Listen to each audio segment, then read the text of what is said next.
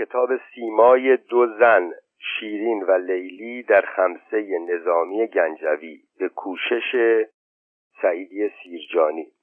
این نسخه ای که از روش رو می‌خونم چاپ چهارم این کتاب هست که البته 1368 نشر نوه ولی از چاپ هایی است که پیداست همین شیوه افستی که در ایران می‌کنن.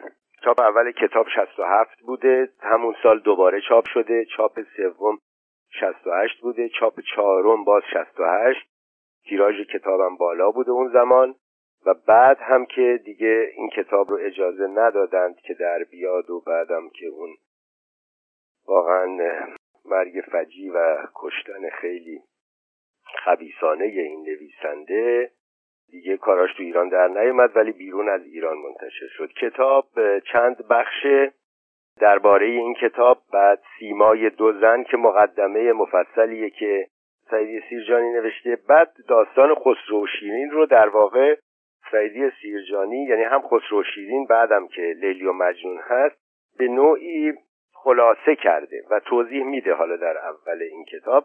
و در پایان هم توضیحات یعنی لغت ها دشوار رو توضیح داده در هر صفحه با ذکر هر صفحه و بعد بعضی بیت های دشوار رو هم معنی کرده.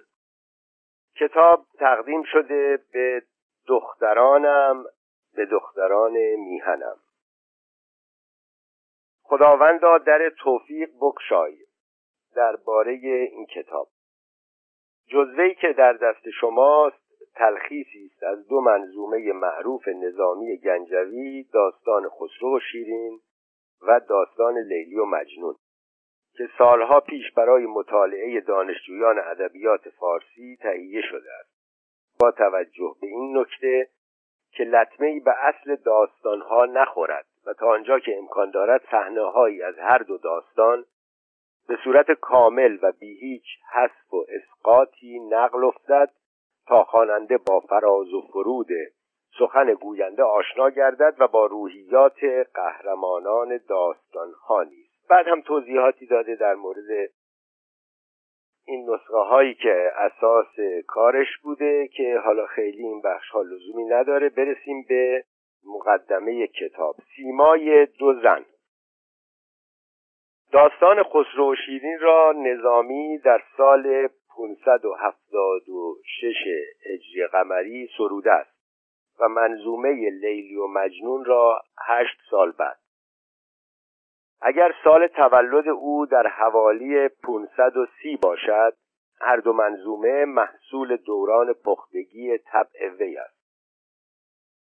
نظامی بعد از سرودن مخزن الاسرار که مجموعه حکمی و عرفانی است به نظم داستان عاشقانه و به تعبیر خودش هوسنامه خسرو و شیرین پرداخته است و توجیهش برای این تغییر زائقه و پرداختن از معارف الهی به معاشقات بشری و زمینی اینکه در جهان امروز و میان ابنای بشر کسی نیست که او را هوس مطالعه هوسنامه ها نباشد. و انگیزش در نظم داستان ظاهرا تدارک هدیه است به مناسبت جلوس تغرل ابن ارسلان سلجوقی بر تخت شاهی. و واقعا یادی از معشوق در جوانی از کف رفتهش آفاق. این منظومه موفقترین اثر نظامی است. زیرا علاوه بر یاد آفاق زمینه داستان باب طبع شاعر است که مرد زاهد از جهان بریده کفی پست جو جوین رهتوشه کرده به شدت دلبسته توصیف تجملات است و نقاشی صحنه های پرشکوه و بزمهای شاهانه و مجالس پرزر و زیور عیش و طرب. و این همه در قلمرو مهینبانوی ارمنی و بارگاه خسرو پرویز ساسانی فراهم است. شیخ گنجوی چون زمینه داستان را مناسب هنرنمایی می‌بیند با نهیب فرست بیرون فکن میدان فراخ است همه استعدادهای خداداده را در صحنه آرایی های داستان به نحوی ظاهر می کند که در این هشتصد ساله کسی از حریفان و مدعیان با همه تلاش ها نتوانسته به گردش برسد. اما در سرودن منظومه لیلی و مجنون بیش از میل دل شاعر اطاعت فرمان شاهانه منظور است که شروانشاه اخستان ابن منوچر قاصدی نزدش فرستاده است با این فرمان که در پی داستان خسرو و شیرین اکنون لیلی مجنون به بایدت گفت. و نظامی حیران مانده است تا چه کند که اندیشه فراخ و عرصه تنگ است. سرگذشت لیلی و مجنون داستان ملالانگیز بیهیجان و از اینها بدتر آری از شکوه تجمل است. نه باغ و نه بزم شهریاری نه رود و نه می نه کامکاری. جوان سودازده دیوان وضعی که مبتلا به جنون خدازاری است و عاشق عشق و دیوانه دیوانگی دل به دختری میبندد از تحقیر شدگان و بی پشت و پناهان روزگار. آن هم در کویر خشک و سوزان عربستان و در محیطی که میان زن و مرد تفاوت از زمین تا آسمان است. شاعر با اکراه تن بدین کار می‌دهد اما به برکت طبع توانا موفق می شود داستانی ملالانگیز را بر صدر غمنامه های ادب فارسی بنشاند این هر دو منظومه هم در اصل مفصل بوده است و شامل فصلها و صحنههایی خارج از روال داستان که صرفا به قصد ابراز مراتب فضل سروده شده است و اغناء مدعیان و حریفان پرمایه‌ای که در دربار سلاطین آن روزگاران کم نبودند. و هم در طول زمان بر اثر تصرفات متزوقان مفصلتر شده است.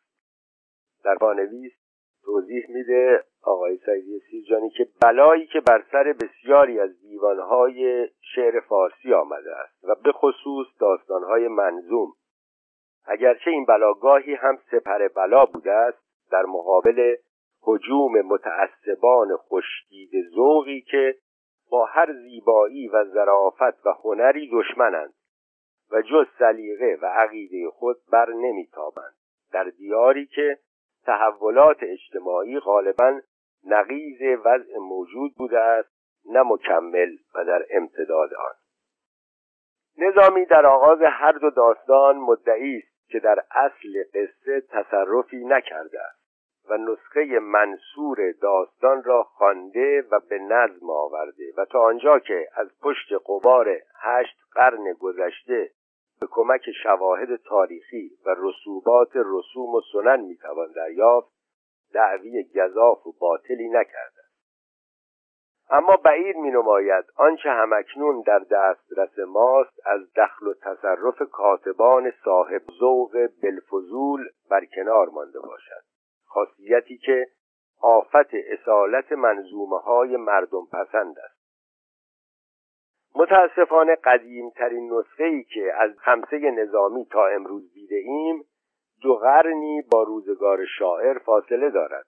و با سابقه ای که از کاتبان اهل تصرف داریم بعید است همه ابیات این منظومه ها محصول طبع نظامی باشد.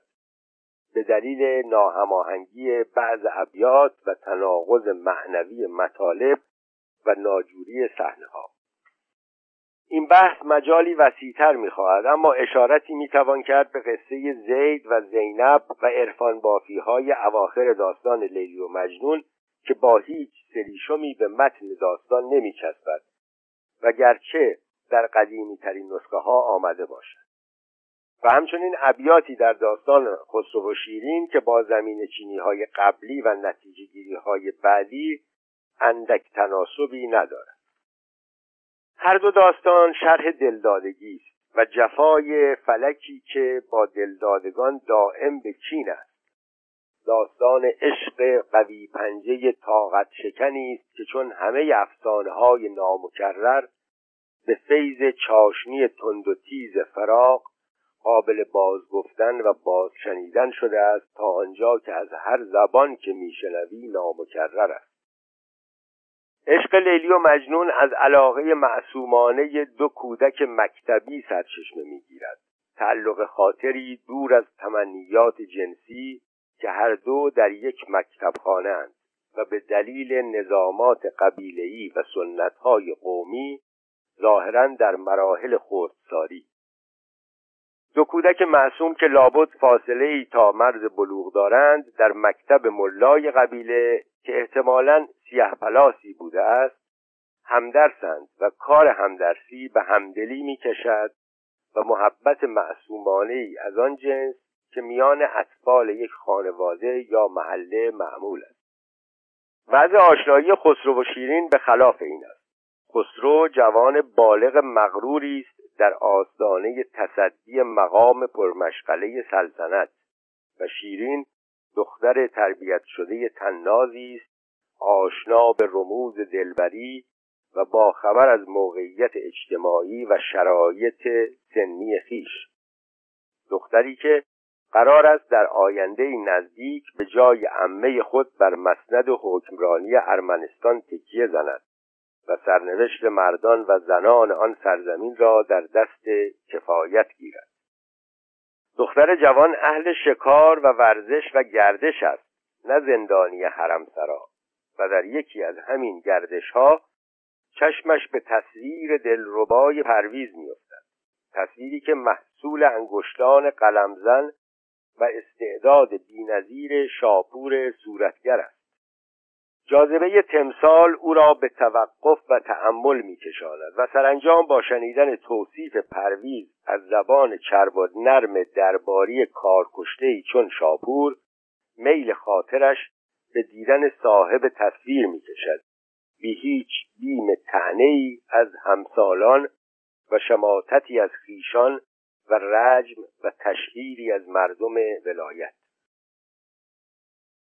لیلی پرورده جامعه است که دلبستگی و تعلق خاطر را مقدمه انحرافی میپندارد که نتیجهش سقوطی حتمی است در درکات وحشتانگیز فحشا.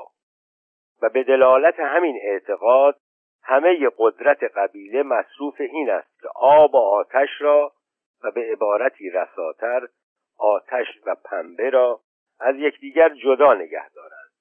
تا با تمهید مقدمات گناه آدمیزاده طبعا ظلوم و جهول در خسران ابدی نیفتد. در محیطی چنین یک لبخند کودکانه ممکن است تبدیل به داغ ننگی شود بر جبین حیثیت افراد خانواده و حتی قبیله.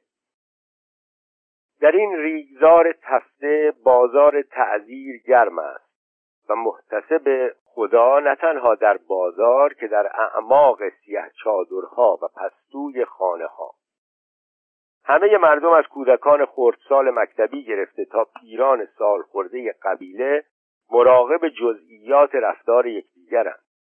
نخستین لبخند محبت لیلی و مجنون اندکسال در فضای محدود مکتبخانه نه از چشم تیزبین ملای ترک به دست مکتب پوشیده میماند و نه از نظر کنجکاو بچه های همدرس و هم مکتبی در این سرزمین پاکی و تقوا بدا به حال دختر و پسر جوانی که نگاه علاقه رد و بدل کنند که کودکان همدرس با همه کمسالی و بی تجربگی نگاهی بدان معصومیت را از مقوله گناهان کبیره می شمارند و کفزنان و ترانخانان به رسواگری می پردازند و کار هو و جنجال را به مرحله می رسانند که پدر غیرتمند دختر سر به هوا را از مکتبخانه بازگیرد و زندانی حصار حرمسرا کند.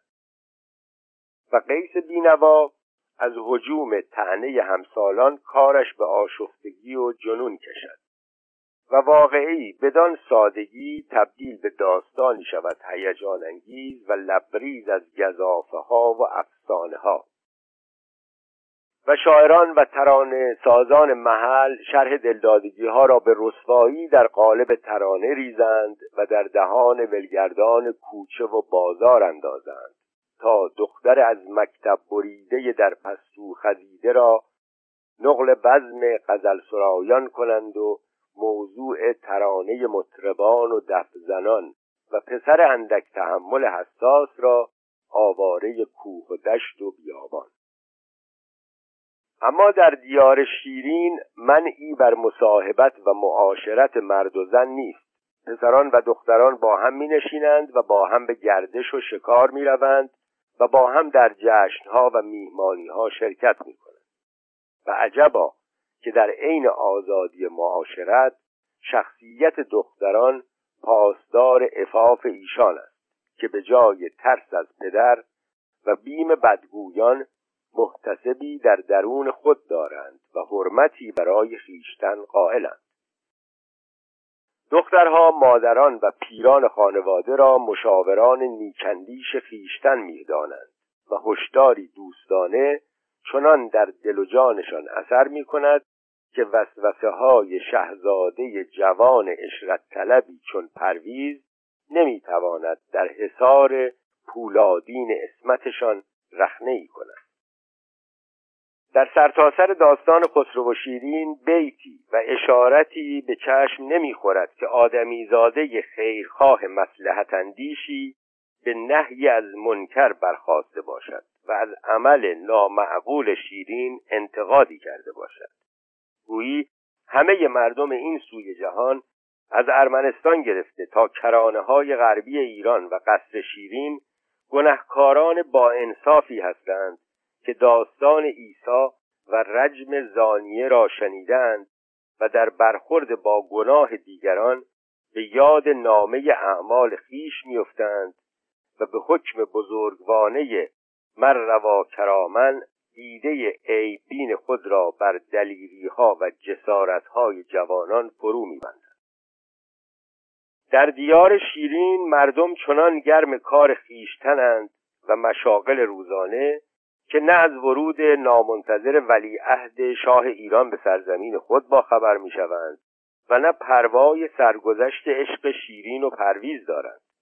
حتی یک نفر هم در این مملکت دیدر و دروازه معترض این نکته نمی شود که در بزم شبانه مهینبانو چه میگذرد و جوانان عذبی چون پرویز و همراهانش چرا با دختران ولایتشان مسابقه اسب تازی و چوگان بازی می‌گذارند؟ گویی احدی را عقده ای از میلهای سرکوفته بر دل ننشسته است. ظاهرا این دیار ولنگاری ها و بی ها نمونه همان سرزمین بی حساب و کتابی است که در آن کسی را با کسی کاری نباشد. دختری سرشناس یکه و تنها بر پشت اسب می نشیند و بی هیچ ملازم و پاسداری از ناف ارمنستان تا قلب تیسفون می تازد و وقتی که محروم از دیدار یار نادیده به دیار خود برمیگردد یک نفر مرد غیرتی در سرتاسر سر مملکتش پیدا نمی شود تا بپرسد چرا رفتی و کجا رفتی. قیم و سرپرست شیرین زنی است از جنس خودش. آشنا با عوالم دلدادگی و حالات عاطفی دختران جوان. و به حکم همین آشنایی است که با شنیدن خبر فرار شیرین متأثر می شود. اما لشکریان و چابک سواران به فرمان ایستاده را که اگر بانو بفرماید به شبگیر پی شیرین برانیم است چون تیر از هر تعقیبی باز می‌دارد. و روزی که دختر فراری به خانه و دیار خود باز می‌گردد انبان شماتت نمی‌گشاید و انبوه ملامت بر فرقش نمیبارد. با گذشت بزرگوارانه آدمیزاده ای که از عواطف تند جوانی و عوالم چنان که افتد و دانی با خبر است به استقبالش می رود بی هیچ خطاب و عطابی که می‌داند دخترک دل باخته است و حرکت نامعقولش کار دل است و ربطی با آب و گل ندارد. زن کار کشته بیان که چین غضبی بر پیشانی بنشاند و با تازیانه و تپانچه ای خشم و خروش خود را بر سر دختر ببارد به تقویت روحیش می‌پردازد تا قوی دل گردد و درمان پذیرد.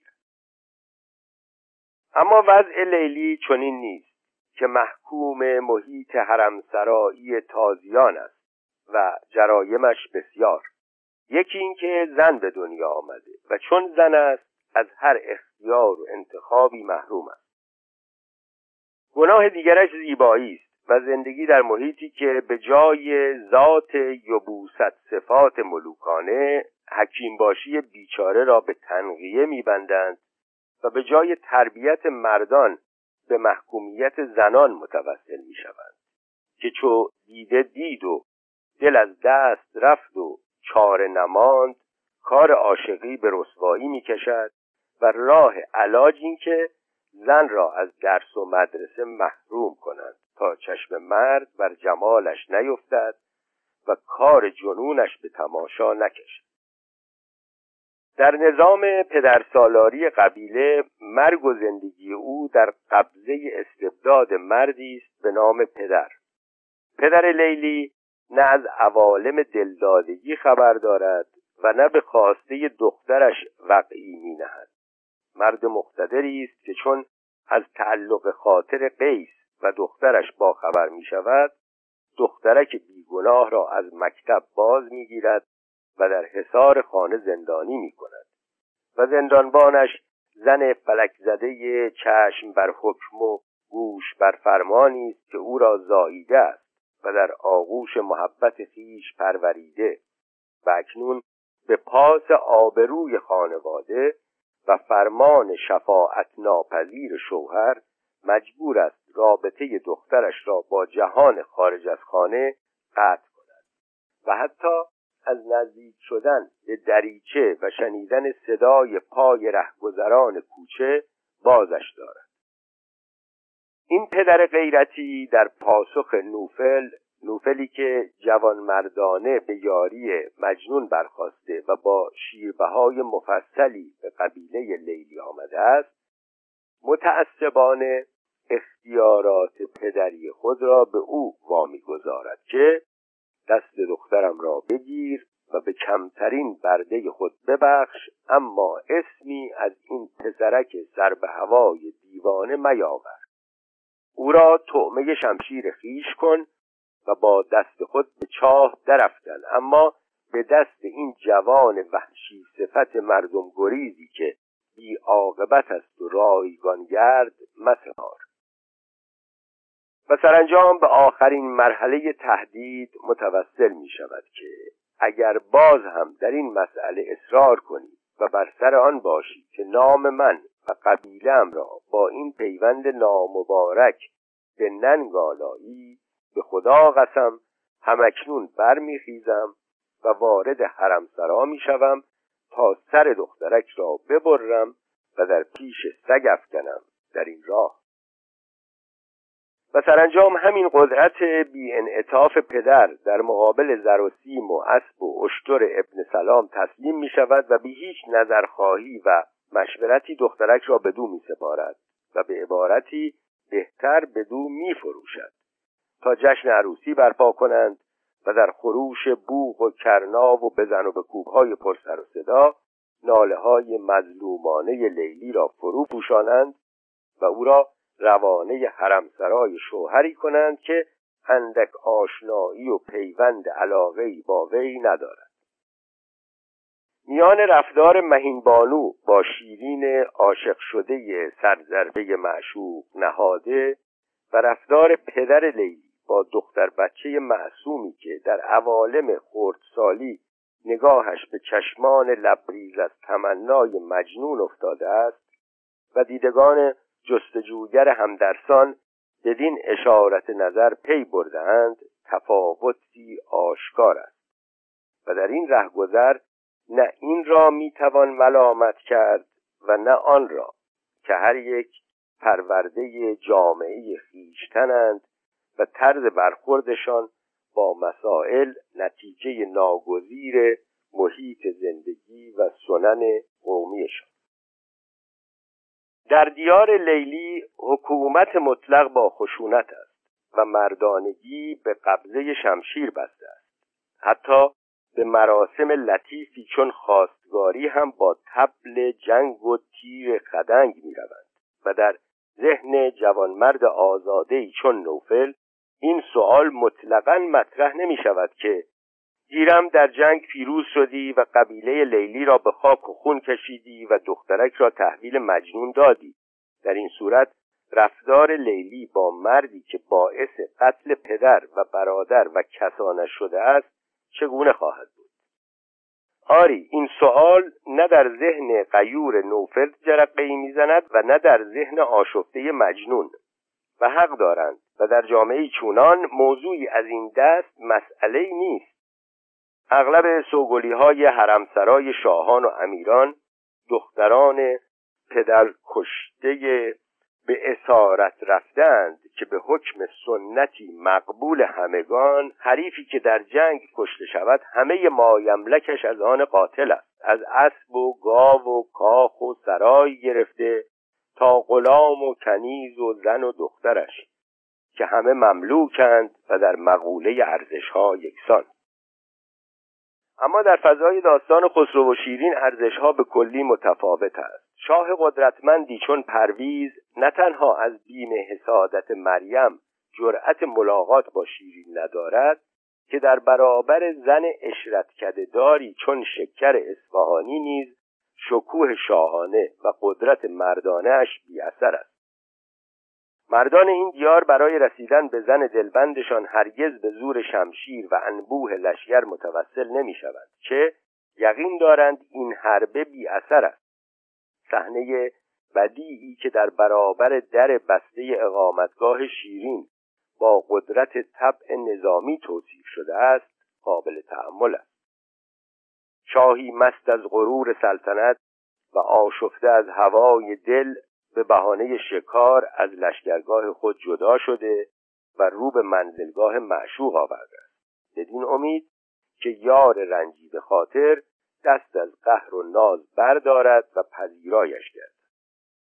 اما شیرین در قلعه را میبندد و با همه جلوه های جمال و جوانی بر پشت بام امارت ظاهر می شود و عجز و التماس های عاشق قدرتمند را ناشنیده می گیرد و پس از مناظره خواندنی سرخورده و دمق مجبور به بازگشتش می کند بیان که لحظه ای تصور توسل به زور در ذهن مرد بگذرد. زبان زنان این سرزمین از دست جور مردان عرب درازتر است و گزنده تر در اینجا زن بودن و زیبا بودن لازمش بدبختی و محکومیت نیست. زن زیبای مغرور این دیار چیزی از شاه شاهانش کم ندارد که قصب بر سر و موی فروهشته را کم از تاج مرصع شاهی نمی‌داند و با اعتماد به همین غرور زنانه بدان شدت و سراحت در پاسخ پیغام شاهانه خشم در سینه انباشته را بر فرق شاپور میریزد که سر اینجا به بود سرکش نه آنجا. بیان که از غضب شهریاری پروایی داشته باشد. و شاه قدرتمند ملامتها را میشنود و به عبارتی رساتر تحویل می‌گیرد. بیان که شمشیر برکشد و میر غضب بطلبد. گویی به دو آموختند که کس عاشقی به قوت بازو نکرده در پانویس اختباسی است از این بیت. کس شاعری به قوت بازو نکرده است این کار را به عهده من واگذاشتند. و بیت اثر طبع دوست از دست رفته است به نام فخرالدین مزارعی که در دانشکده هم دوره من بود و به خلاف بنده هم شاعری لطیف طبع و هم ورزشکاری قوی بازو یادش گرامی باد دنیای شیرین دنیای گشاده بیپروایی هاست. دنیایی است که جزئیاتش با یکدیگر هماهنگی دارد. شیرین دست پرورده زنی است که ز مردان بیشتر دارد سترگی. دختر ورزشکار نشاط طلب طبیعت دوستی است که بر اسبی زمان گردش و اندیشه رفتار برمی نشیند و با جماعتی از دختران همسن و سال که ز برقع نیستشان بر روی بندی و هر یک با فنون سوارکاری و جنگاوری و دفاع از خیش چنان آشنایی دارند که در معرکه مبارزه کنند از شیر چند از پیل دندان به چوگان بازی می روند. دختری که در چونین محیطی بالیده است در مورد طبیعی ترین حق مشروع خیش یعنی انتخاب شوهر نه گرفتار حیای مزاحم است و نه در بند ریای محبت کش. آخر در محیط او هیچ دختری را به جرم زیباییش به قناره نکشیدند و به جرم نگاه محبتی به زندان سرای حرم نسپردند و داغ بدنامی و رسوایی بر جبین بختش ننهادند تا او بترسد و عبرت گیرد و در نخستین برخوردش با تصویر پرویز ابرو در هم کشد و روی بگرداند و به نگاه دزدانه ای از گوشه چشم بناعت ورزد. او به حکم تربیتش و محیطش با نخستین جرقه عشق احساس درونی خود را بر زبان می آورد آن هم نه تنها در برابر همسالان و کسان و خیشان که در برابر مرد ناشناسی چون شاپور نقاش آن هم با وضعی نه چندان اخلاقی با سر و گیسوی برهنه و بر و بازوی بلورین صاف و ساده زانو به زانوی مرد غریبه می نشیند و بی هیچ پرده پوشی و ملاحظه می‌گوید در این صورت بدانسان مهر بستم که گویی روز و شب صورت پرستم. و در اینجا چون کسی نیست که دختر البته بی حیا را از رسوایی باز دارد و پنجه در گیسوی بلندش افکند و با اردنگی عبرت آموزی به پستوی خانه پرتابش کند تا بنشیند و چون لیلی غم دل با دیوار روبرو گوید و به انتظار روزی باشد که ابن سلامی پیدا شود و دستش را بگیرد و با تاق و ترم به پادشاهی به هجل خانهاش برد شخصا به چارجویی برمیخیزد و بی هیچ کس به اجازه ای از اولیای خیش اسب رازین می کند و قبا در بسته بر شکل غلامان پای در رکاب می آورد که فاصله مختصر ارمنستان تا مداین را یکه و تنها به هوای مرد دلخواهش طی کند. آن هم با چنان راحتی و بیگرفتگیری که لیلی به خواب شب هم ندیده است. حتی برای مسافرتی از خانه به مکتب خانه و از حرم سرا به حمام سر کوی. اما در حرمسرای پدر لیلی اساس کارها بر پوشیده کاری است. نه زن و شوهر مجالی دارند که سفره دلی پیش هم بگشایند و نه حریم پدر و فرزندی رخصت چونین جسارتی می‌دهد. حتی مادری که به حکم طبیعت باید محرم راز دخترش باشد داستان دلدادگی لیلی را از زبان همسالان بلفضول کنجکاوش میشنود. آن هم دو سه سالی بعد از زندانی شدن دخترک در حرمسرای مرد فلک زده چون ابن سلام. و عجب اینکه زن هم پس از پی بردن به راز در قبیل پیچیده جرأت ندارد آن را با شوهر در میان گذارد. و از آن عجیبتر زندگی سراسر تسلیم لیلی است. خالی از هر تلاشی از مکتب خانهاش باز می‌گیرند و در خانه ای بام و در بسته زندانیش می کنند بی آنکه اعتراضی کند و فریادی در به شکوه و شکایت بردارد. به شوهر نادیده نامطبوعی میدهندش بی آنکه از او نظری خواسته باشند و او همچنان تسلیم است و فرمانپذیر و در حرمسرای شوهر ناخواسته کارش گریه و زاری. نتیجه ناگزیر چنین محیط و چنان رفتاری سایه سوء زن نیست که بر فضای خانه سنگینی می کند و زندگی زناشویی را از هر زهری جانگزاتر و نظامی چه استادانه بدین نکته توجه داشته است که شویش همه روزه داشتی پاس.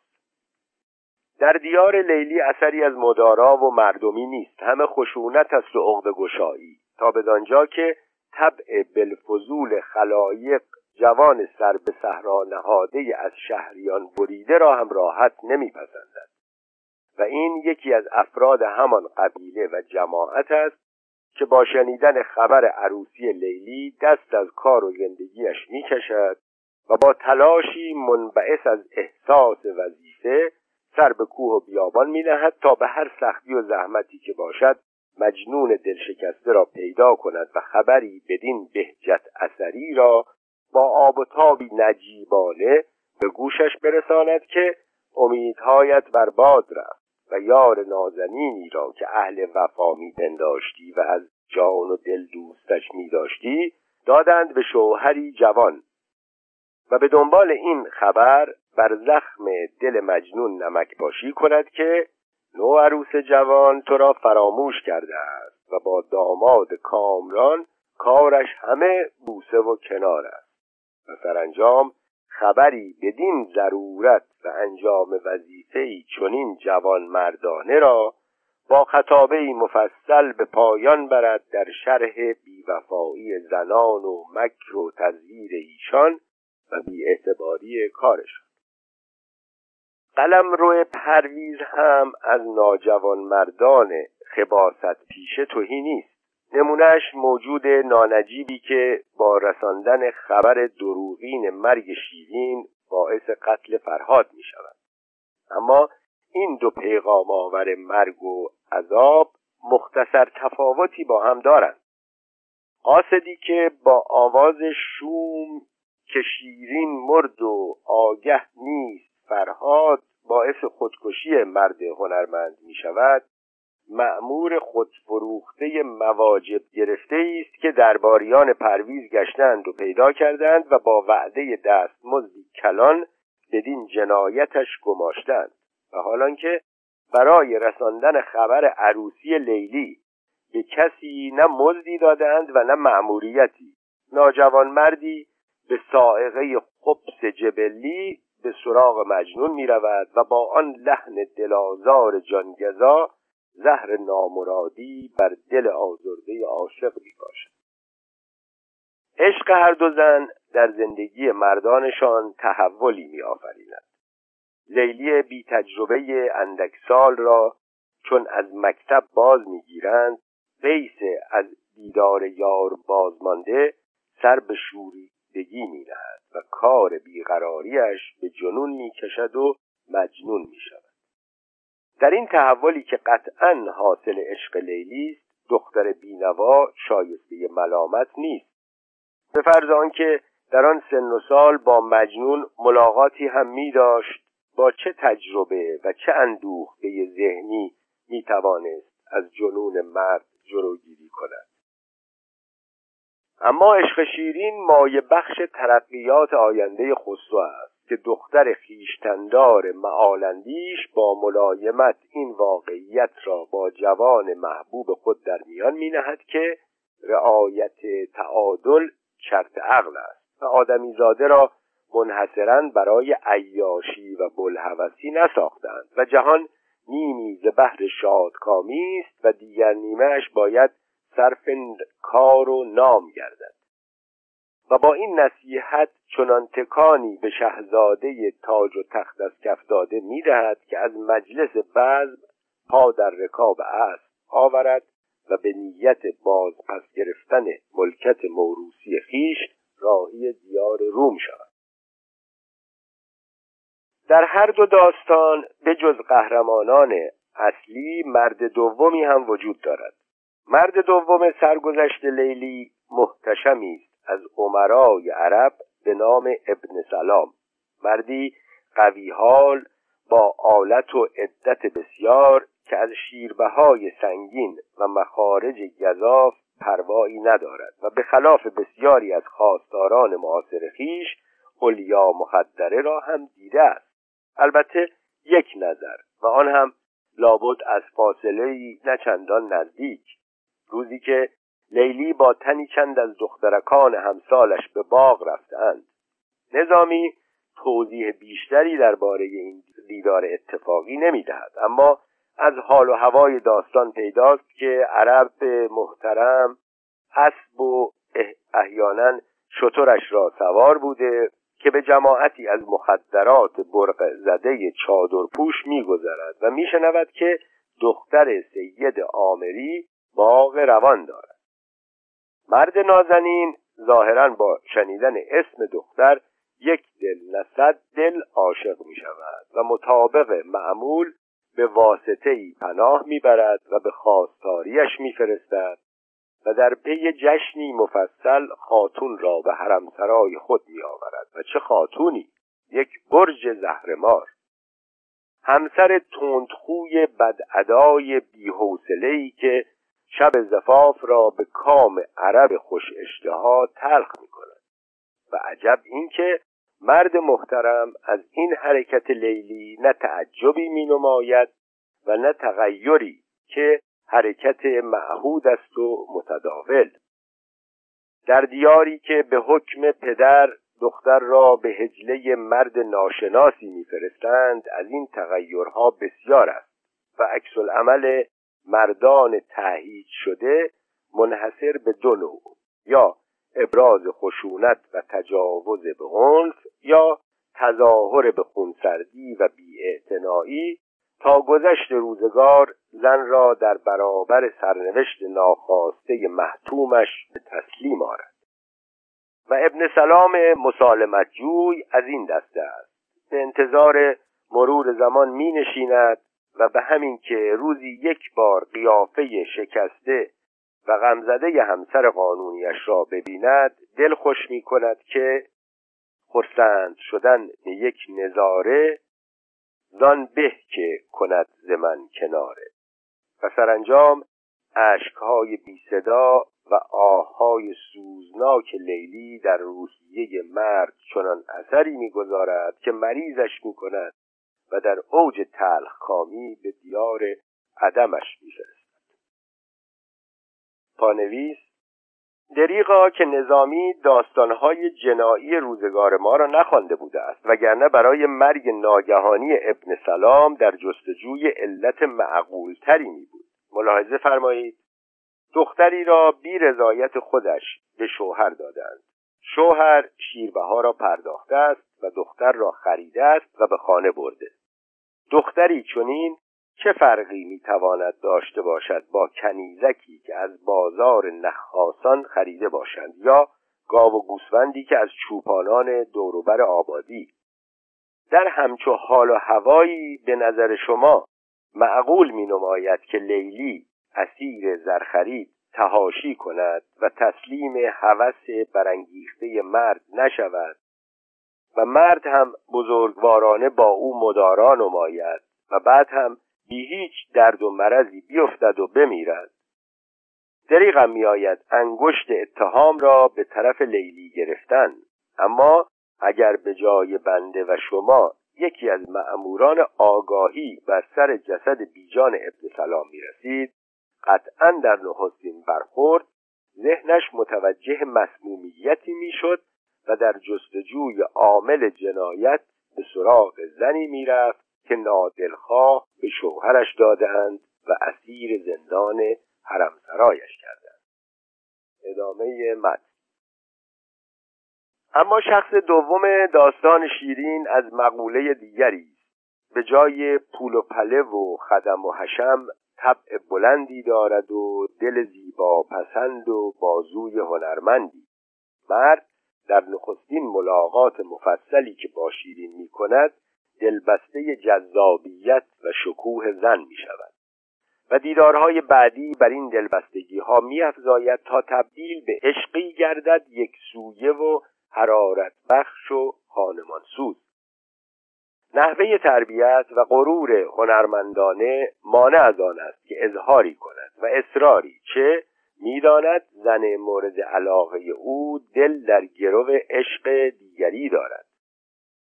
مرد در اوج جوانمردی تن به رنج مهربانی یکذره می سپارد با همه دردسرهایش و به عشق افلاتونی متوسل می شود. یعنی دوست داشتن و عشق را در درون خود به کانون حرارتی مبدل کردن و از گرمیش نیرو گرفتن و به هنر پرداختن.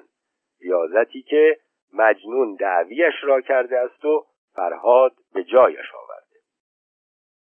مرد دلباخته به خواهش شیرین تیشه برمیگیرد و با نیروی عشق دل سنگین کوه را میخراشد و در ملاقات های متعددی که با کارفرمای نازنین دارد سخنی از دل شوریده و عشق خانسوز خود بر زبان نمی آورد گرچه از سراپای وجودش لهیب دلدادگی شعله می کشد و در هر حرکتش نشانی از فداکاری عاشقانه پیدا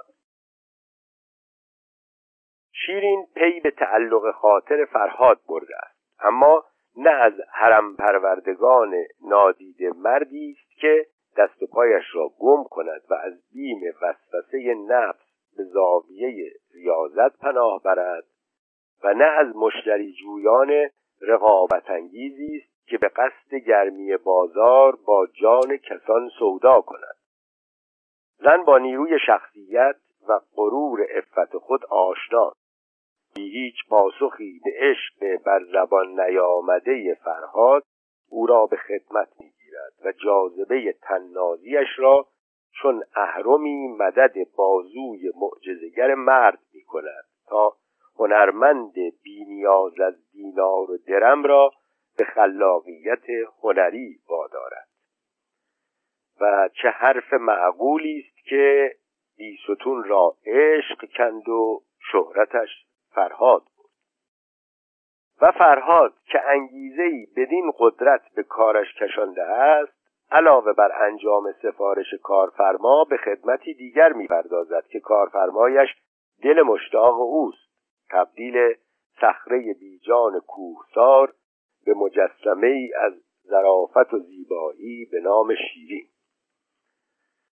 سرانجام او هم شباهتکی به روزگار ناخوش عاقبت ابن سلام دارد. با چندین تفاوت که از آن جمله این که ابن سلام کشته زنج موره های لیلی است آن هم در بستر بیماری و با جان کندنی طولانی و خسته کننده اما فرهاد کشته عشق شیرین است. آن هم با یک ضربه جانانه و بی هیچ علیلی و نکبتی.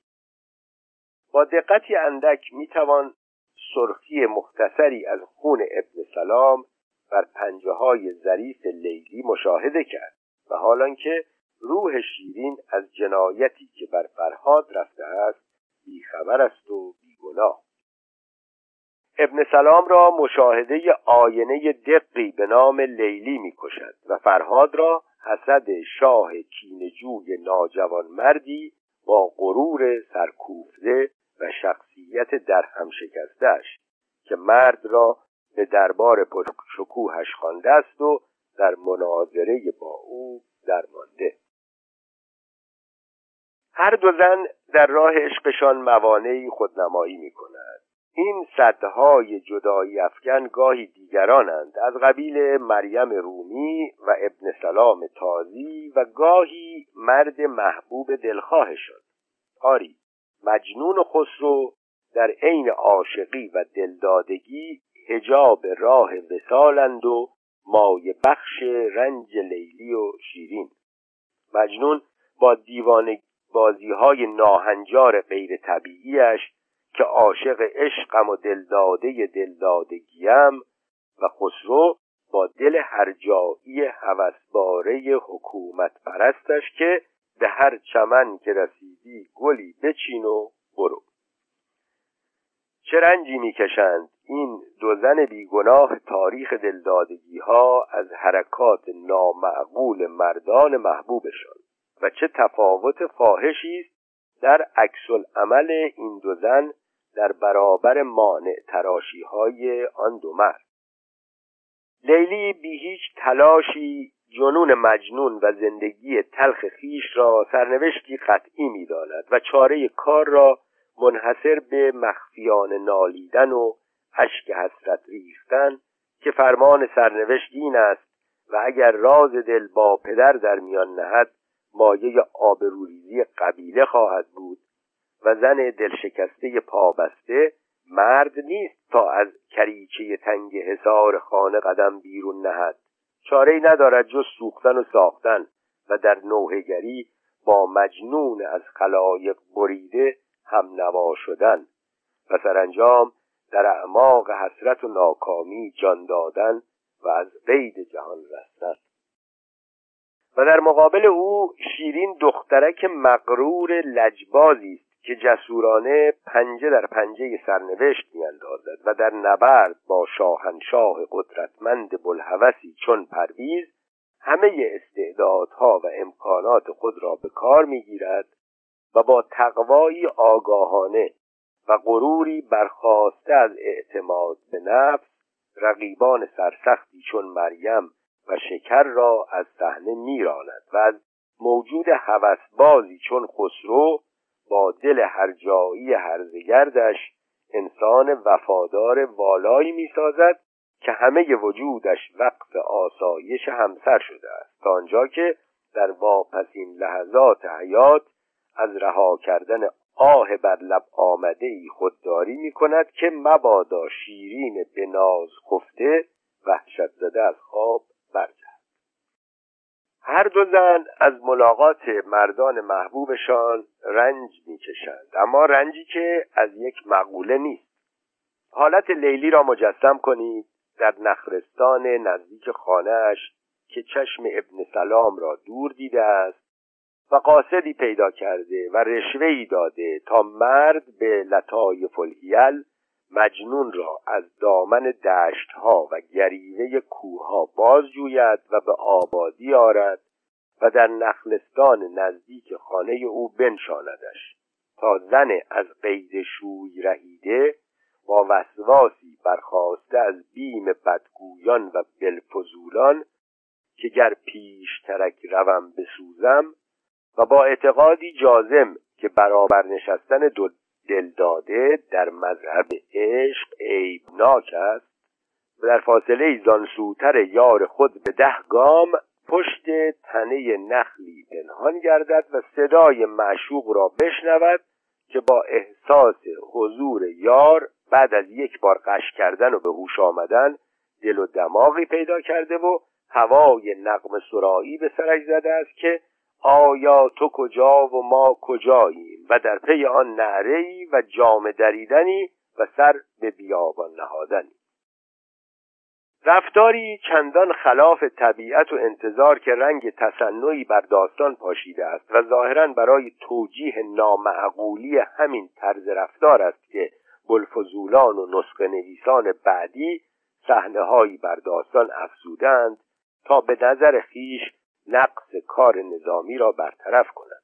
وجود ابیات الحاقی مفصل زیر عنوان زید و زینب و به خواب دیدن زید لیلی و مجنون را در باغ بهشت و وصله های ناجوری از این قبیل محصول دلسوزی صاحب زوغانی است که به کمک نظامی آمدند. بیان که به این واقعیت توجه کنند که رفتار خدازارانه لیلی و مجنون نتیجه ناگزیر آن محیط و آن شیوه زندگی است.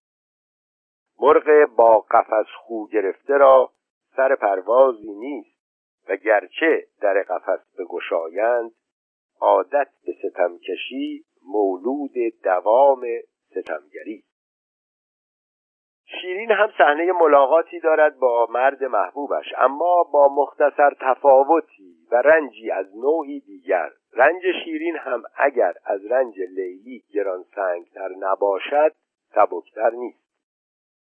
زن مغرور عزت طلب نازنین را مجسم کنید دست از مسند حکومت ارمنستان کشیده و با پای خود به دیدار معشوق آمده و بر جای خود مریم رومی را در حرمسرای سلطنتی دیده و معترضانه در قلعه خود را زندانی کرد. شامگاه سردی خدمتکاران و ندیمگان زخگنان و مجدگانی طلبان به خلوت تنهاییش می‌دوند که اینک خسرو آمد بینقیبان زن پاکیز دامن که از حرمت شخصیت خود آگاه است با شنیدن این خبر پی به منظور خسرو می‌برد. او به سائقه حس خبرگیری زنانه شنیده است که خسرو با دم و دستگاه شاهی به بهانه شکار در حوالی قصر او اتراق کرده است و اکنون که خبر تنها آمدنش را در این شب سرد زمستانی میشنود می‌داند که مستی شراب و حرارت عشق در جان مرد افتاده است و بیتابش کرده و به بوی مثالی بدان سویش کشانده اگر بدو اجازه ورود دهد هرچه پیش آید به زیان اوست. و اگر به تندی براندش بخت باز آمده را رانده است. و این در مذهب هوشمندان گناه است. هوش زنانش به کار میافتد.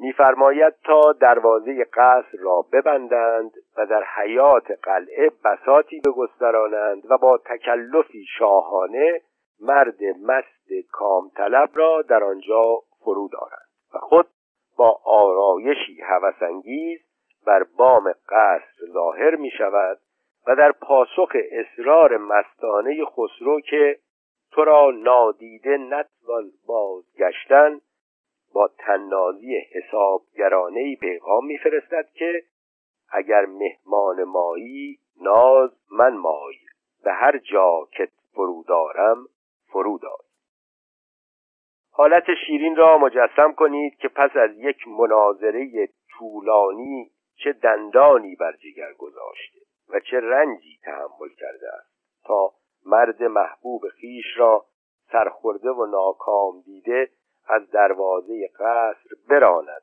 و با رفتن او در خلوت تنهایی اشک غم فرو آری لیلی و شیرین هر دو رنج کشیدند اما هر یکی سوزد به نوعی در غم جانانه هر دو زن رنج دیگری هم تحمل کردند. رنجی برخواسته از معایب مردانشان. مجنون لیلی مرد نازنین پاک باخته صاف و صادقی است. منتها با دو خصوصیت اخلاقی یکی اینکه مرد محترم به شدت عاشق رنج بردن و خاری کشیدن و نال سر دادن است.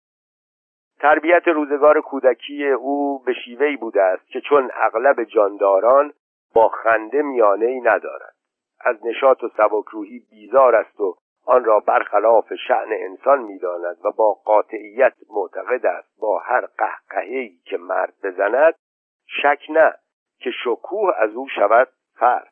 و کار این غمپرستی تا آنجا بالا می‌گیرد که عشق را هم به توفیل غم عشق می‌خواهد. و در خاری کشیدن و خدازاری بدان مایه پیش رفته است که به تیب خاطر در نقش اسیر زندانی به تصدقگیری میبرندش. به قبیله لیلی تا با شنیدن بوی معشوق نعر زنان بند و زنجیر پاره کند و سر به بیابان گذارد. اگر لیلی از این خصوصیت مرد مطلوبش رنجی نبرده باشد که خودش هم از همان محیط است و با همان خصوصیات از نقص دیگر مجنون رنج ها برده است و جای چون و چرا نیست. از خود کمبینی های او و عقیدش بدین واقعیت که به هیچ روی لایق لیلی نیست که گل را نتوان به باد دادن محزاده به دیو داد دادن. از این خصیصه لیلی رنج برده است و تلخی رنج او را زنانی در مزاق جان دارند که بدین بلا گرفتارند. شیرین هم خالی از رنجی نیست که محبوبش بلحوث است و تا حدودی هرز تب و فراموشکار. رنجی که شیرین از خبر عروسی مریم کشیده است اگر تحمل پذیر باشد این خبر رنجاور که مرد محبوبش برای تحریک حسادت و در هم شکستن غرور او با زنی هرجایی یعنی شکر اصفهانی هماغوشی کرده است قابل تحمل نیست.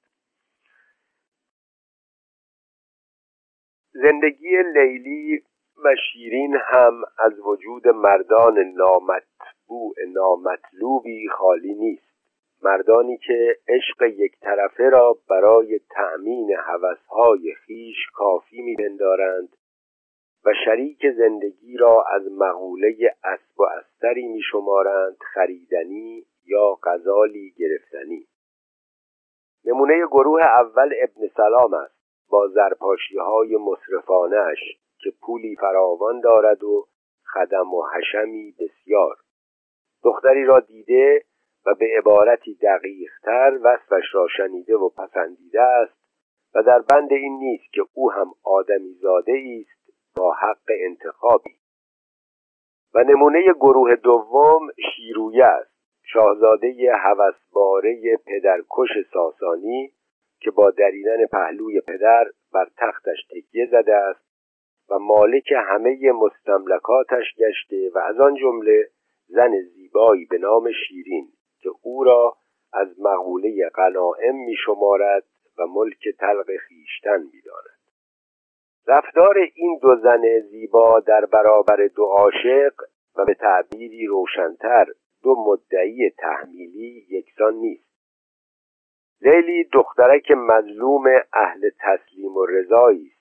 تو گویی آهوی سر در کمندی بی هیچ فریاد و حتی شکوهی تسلیم سرنوشت می شود و بیان که گره غمی از جبین بگشاید رضا به داده می دهد و به خانه بخت می رود و در خلوت سرای زفاف تهاشی تغیانآمیزی دارد که با حال و هوای داستان نمی‌خواند. اما سالها در حرمسرای همین شوی ناخواسته شرعی و قانونیش به سر می‌برد و به شیوه سنتی خواهران و مادرانش به تمرین درویی می‌پردازد. گناه معصومانه ای که نتیجه ناگزیر اختناقها و استبدادهاست. در پانویس و این از همان نمونه است که به احتمال بسیار کاتبان به کمک نظامی برخواستند تا به داستان هیجانی بخشند. لیلی دخترک محکوم بی دست و پایی که حتی جرأت ندارد ماجرای دلبستگیش را با مادر در میان گذارد تا چه رسد به مخالفت با فرمان پدر ناگهان در شب زفاف تبدیل به قهرمان بوکس می شود و با یک ضربه عرب گردن کلفت به هیجان آمده پول داده و زن خریده را نقش زمین می کند ملاحظه بفرمایید. ابن سلام لیلی را به خانه می‌برد و دو سه روزی به خلاف طبیعت و سنت اعراب به نرم کردن عروس می‌پردازد و سرانجام با نخل رتب چو گشت گستاخ دستی به رتب کشید بر شاه زان نخل رونده خورد خاری که از درد نخفت روزگاری. لیلیش تپانچه ای چنان زد کفتاد چون مرده مرد بیخط گفت در دیگر این عمل نمایی از خیشتن و زمان برایی سوگند به آفریدگارم کاراست به صنع خود نگارم که از من قرض تو بر نخیزد ور تیغ تو خون من بریزد. ادامه من اما شیرین و گوهر شیرین از کان جهانی دیگر است. چنان غروری در اعماق وجود این زن سرسخت خفته است که سرش به دنیی و عقبا فرو نمی آید روح آزادش حتی یک لحظه تحمل خاری نمی کند و دل به فرمان عقل مسلحت اندیش نمی سپارد زندگی در نظر زن عزیز است و مختنم اما نه به هر قیمتی و با هر کیفیتی. به حکم همین طبیعت تسلیم ناپذیر است که در پاسخ پیغام شیرویه با سکوت خیش او را وادار به تحمل و انتظار می کند و خود با چنان آرایش و نشاطی در تشییع جنازه پرویز قدم برمیدارد که بسیاری از کجندیشان را به گمان میافکند. قافل از اینکه زن می‌خواهد با تصمیم مردانش درس وفایی به دلدادگان روزگار دهد. از شرایط داستان پردازی طبیعی بودن صحنه ها و حرکات قهرمانان است و هماهنگی اجزای داستان و نظامی در رعایت این شرط ظریف هنرنمایی کرده است.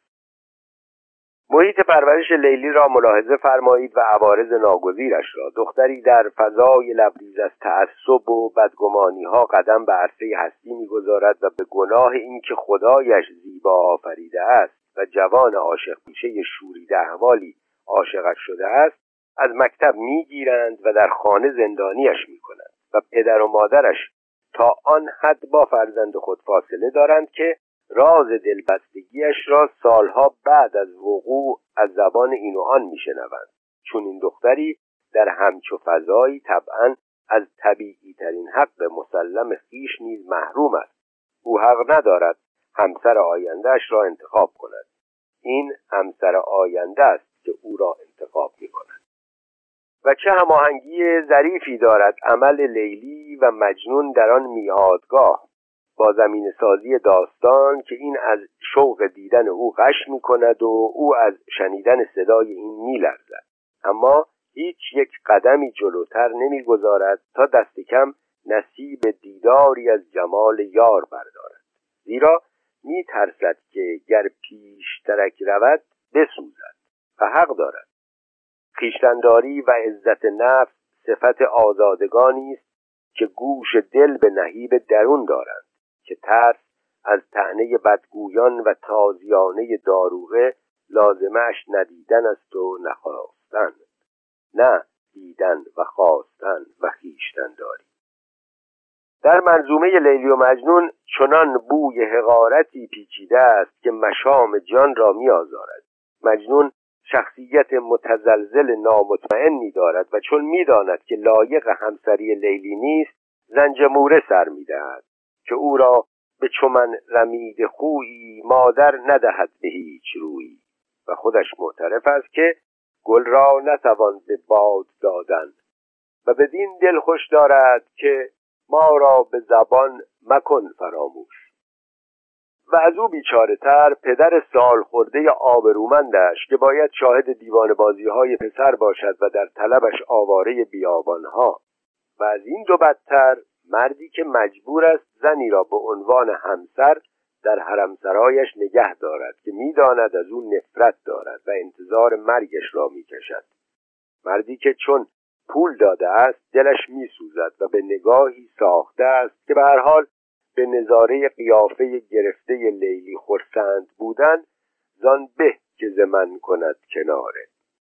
و از این هر سه حیرت انگیزتر و دلگزاتر ناله های ضعیفه پای بسته در کنج زندان سرا نشسته است که بر موقعیت مجنون فلک زده قبطه می‌خورد که آخر نه چون من زن است مرد است و مجبور نیست چون مار سرکوفته و در سله بام و در گرفته به نام حرمسرا زندانی باشد. آزاد است و آنجا قدمش رود که خواهد.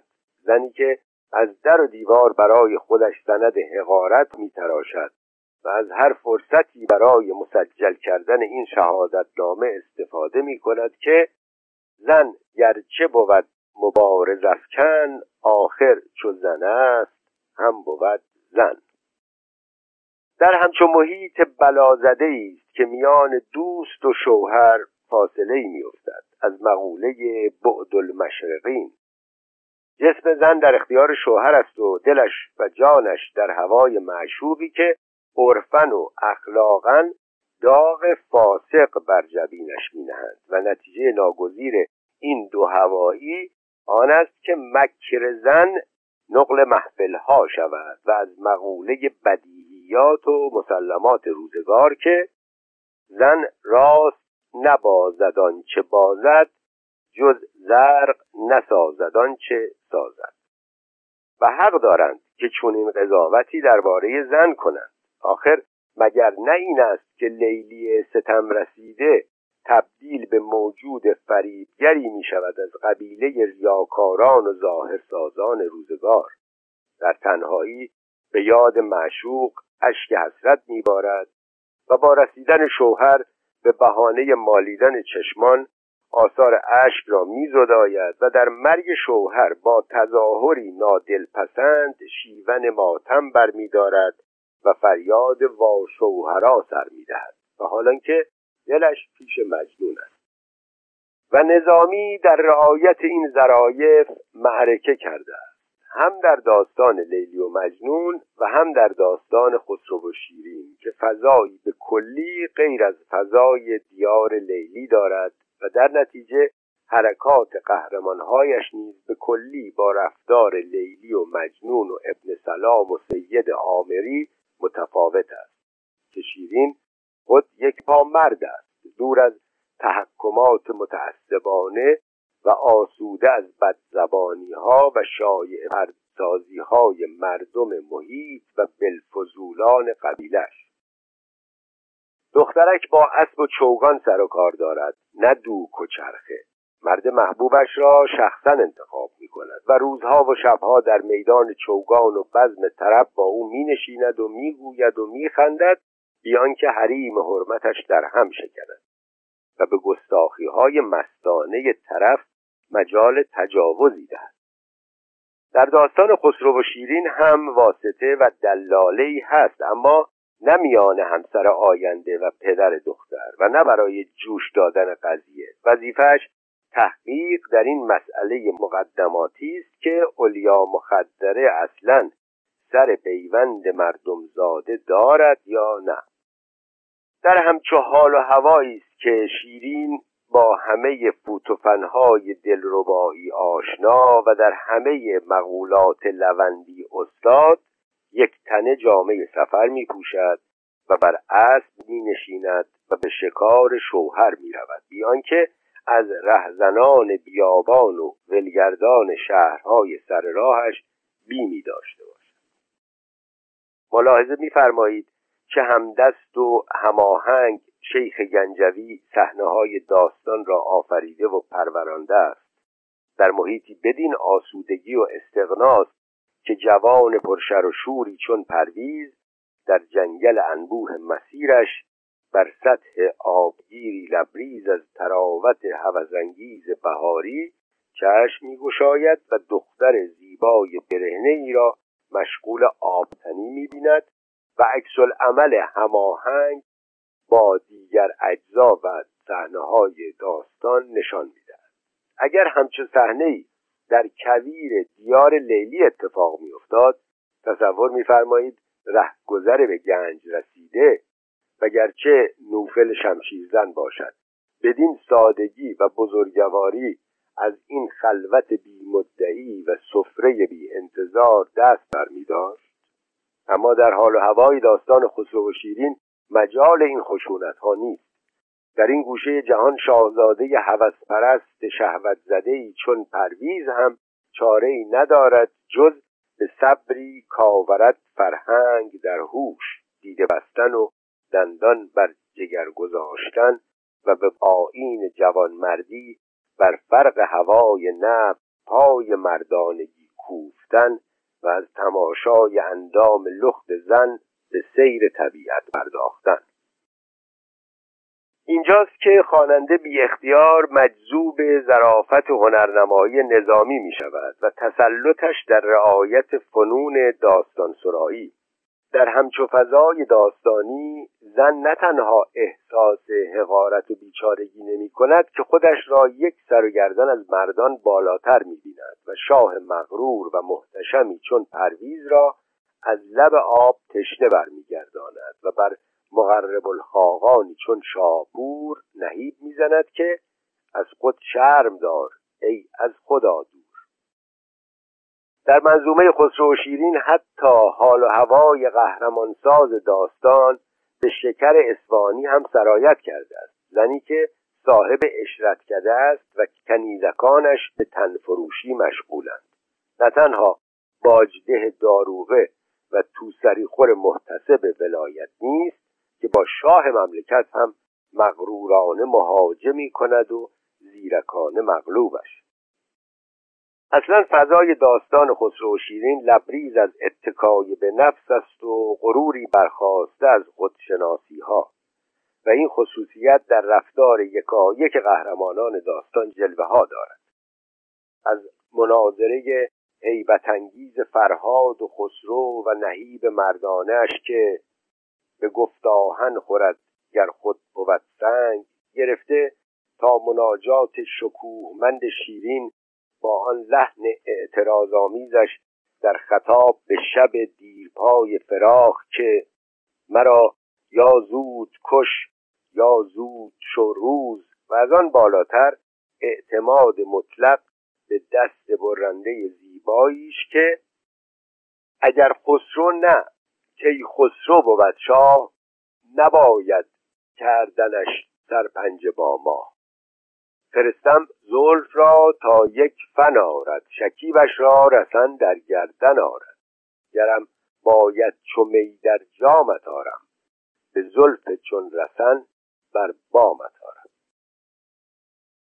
چه اعتماد و غرور و شکوهی از این تهدید نازنینانه میبارد و چه تفاوت فاحشی دارد. این لعن با ناله ضعیفانه مجنون که گر با دگری شدی هماغوش ما را به زبان مکن فراموش.